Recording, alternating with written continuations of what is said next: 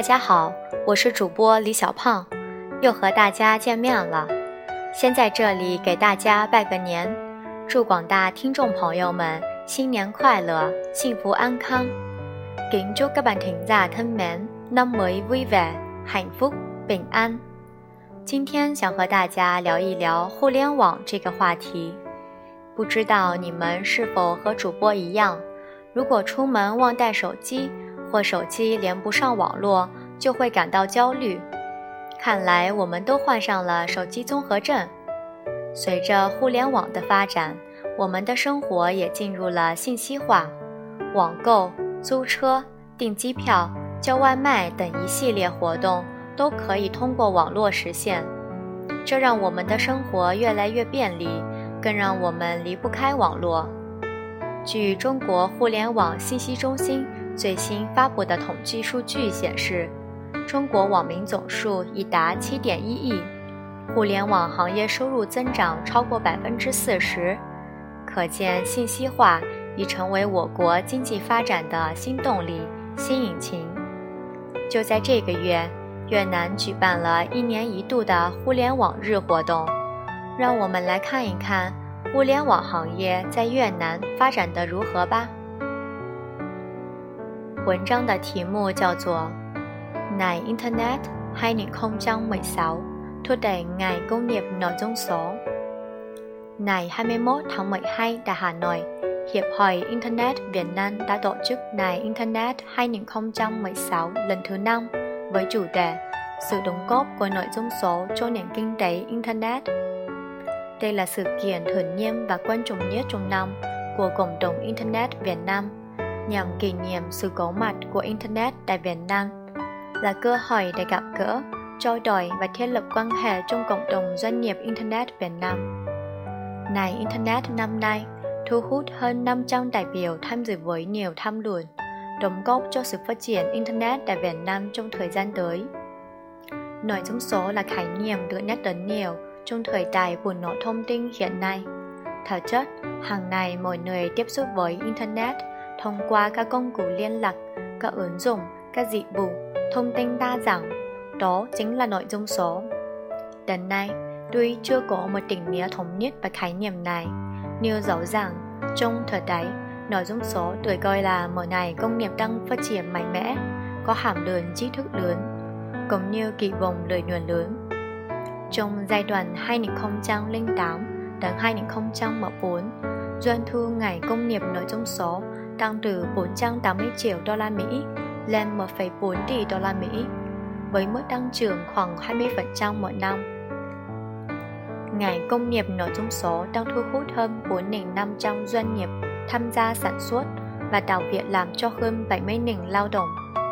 Cho đến nay, Việt Nam đã xây dựng một ngành công nghiệp số phong phú, đa dạng, trong đó có sản phẩm về giáo dục trực tuyến, giải trí trực tuyến, nội dung cho thiết bị di động, Thứ trưởng Bộ Thông tin và Truyền thông Nguyễn Thản Khương cho biết, trong tương lai, nền kinh tế số dự kiến sẽ tạo điều kiện thuận lợi để thúc đẩy và phát triển ngành công nghiệp nội dung số thành mũi ngòi của đoạn ngành công nghiệp thông tin.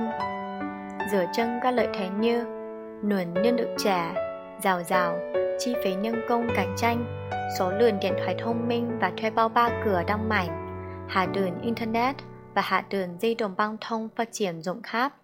Việt Nam được đánh giá là một trong những thị trường tiềm năng của ngành công nghiệp số.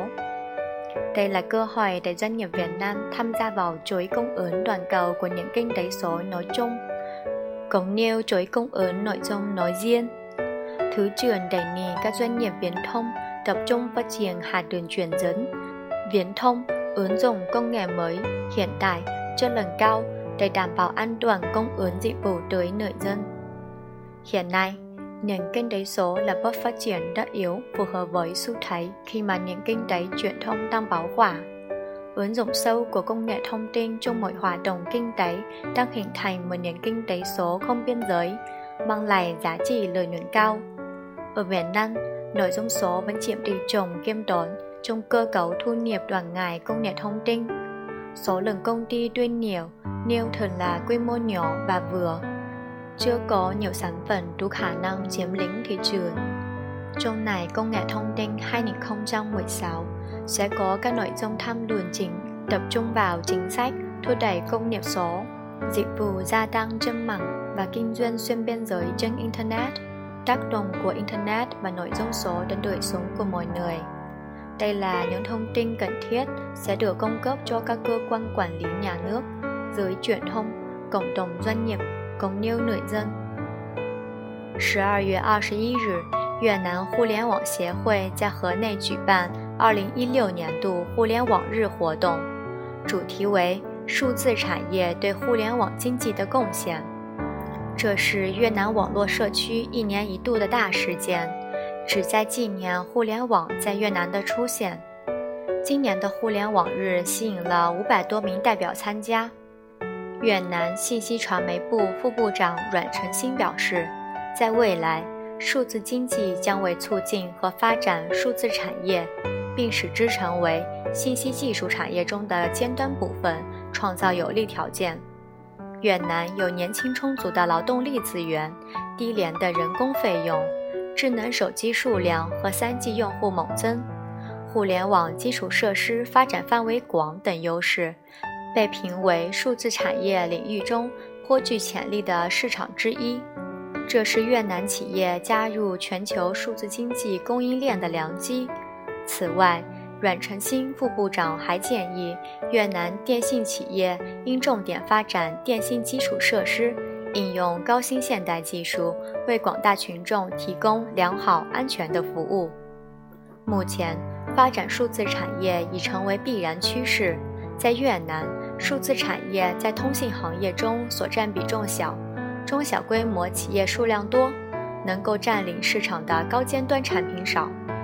这次活动中，各位代表将针对促进数字产业发展的政策措施、边境电子商贸。互联网和数字产业对人们生活的影响等话题发表意见，为国家管理机关、媒体、企业和广大人民群众提供必要的参考信息。今天的节目就到这里，感谢您的收听，我们下期再见。